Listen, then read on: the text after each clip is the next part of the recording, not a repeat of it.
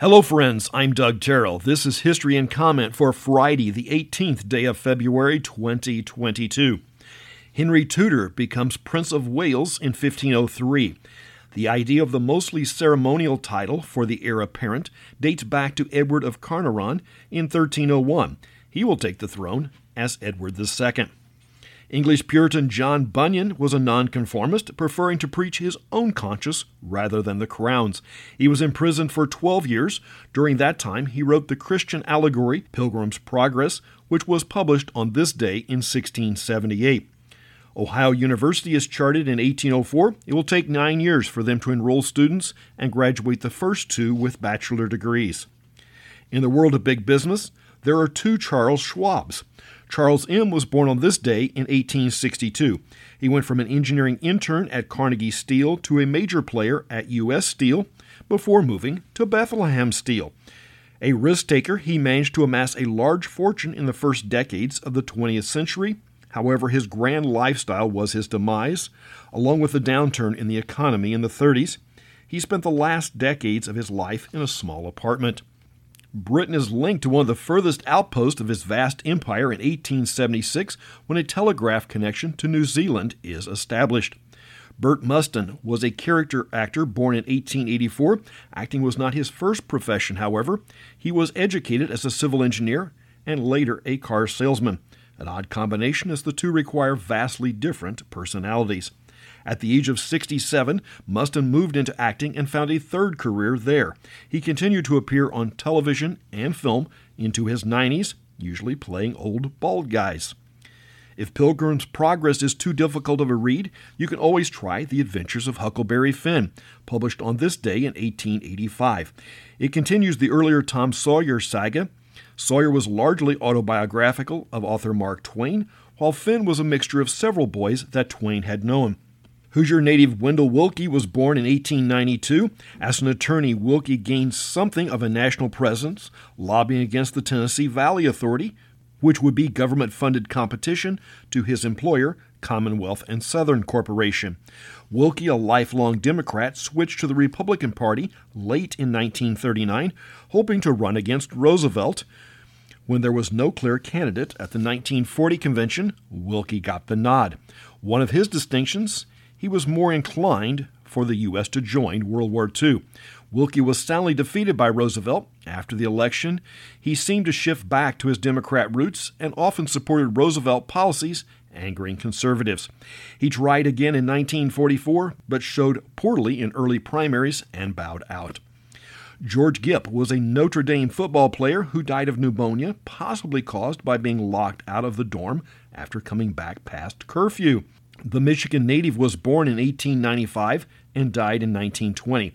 Supposedly on his deathbed, he told Notre Dame coach Knute Rockne to someday tell the team to win one for the Gipper. Rockne used the line eight years later when Notre Dame defeated Army in a 12 6 upset. The only thing that is certain is George Gipp was an outstanding Notre Dame football player and the pneumonia part. Winston Churchill makes his first speech in the British House of Commons in 1901. At 26 at the time, he will spend the next 63 years as a Member of Parliament. U.S. postage stamps are issued on rolls for the first time in 1908. The first class letter rate of the day was 2 cents. Adjusted for inflation, that is 60 cents, or slightly over the current rate of 58. If we look back, the 1880s were a bad time to mail a letter. The adjusted rate then was the highest ever at 83 cents. Maybe the question should be could the Postal Service be solvent at 80 cents today? The Boston Red Sox trade pitcher Cy Young to the Cleveland Naps in 1909. Young is in the last years of a stellar career that set records that still hold to this day. Young had played over half his illustrious career with the Naps. He will play 09, 10, and most of 11 there and the last portion of 11 with the Boston Rustlers. After the 1911 season, he retired and, for the most part, faded into the landscape of his boyhood home in rural eastern Ohio. Country musician and singer Pee Wee King is born into a Polish family in Wisconsin in 1914. King will be known for a few things. Co writer of Tennessee Waltz is one. He was one of the first Nashville performers to adopt the rhinestone studded nudie suits. And he once played a non Opry show at the Ryman Auditorium with a trumpet and drums.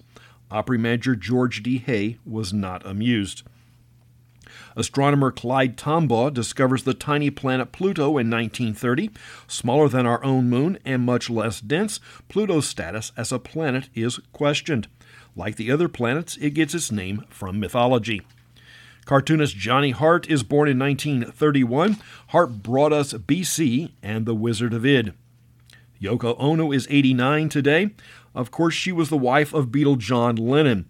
Lennon was her third husband, but she never remarried after Lennon was killed in 1982. Bobby Hart is 82 today. Hart and Tommy Boyce could be considered the fifth and sixth members of the Monkees. They wrote many of the group's songs, including the theme and Last Train to Clarksville. The pair have also appeared on stage in reunion groups.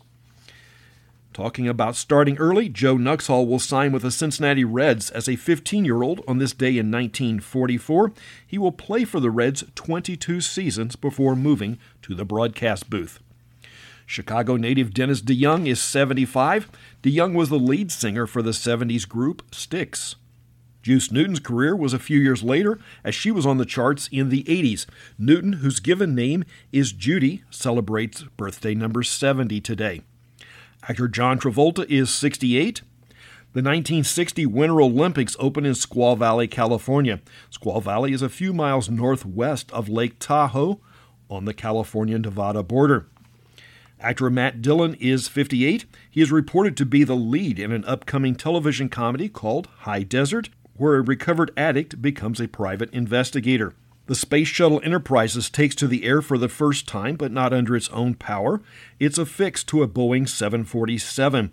Enterprise made five flights from a 747. She was not equipped with engines or heat shield. The original thought was to retrofit her for spaceflight after the early test, but changes in design made that costly and impractical. Enterprise is on display at a museum in New York City. That night, rock band Kiss plays their first concert at Madison Square Garden. The band had been together for four years. There had been a long line of small clubs and long road trips in a station wagon to get there. The 1979 Daytona 500 is the first to be broadcast live, flag to flag. Richard Petty comes from third to win his record sixth Daytona. The leaders had crashed on the last lap. If you're into alternative rock, lead singer for the Nashville based Goodbye June, Landon, has a birthday today. The first anti smoking ad runs on television in 1986. It featured actor Yul Brynner, who had died a few months earlier of lung cancer. That's history and comment for the 18th day of February. I'm Doug Terrell. Now go and do something worth remembering.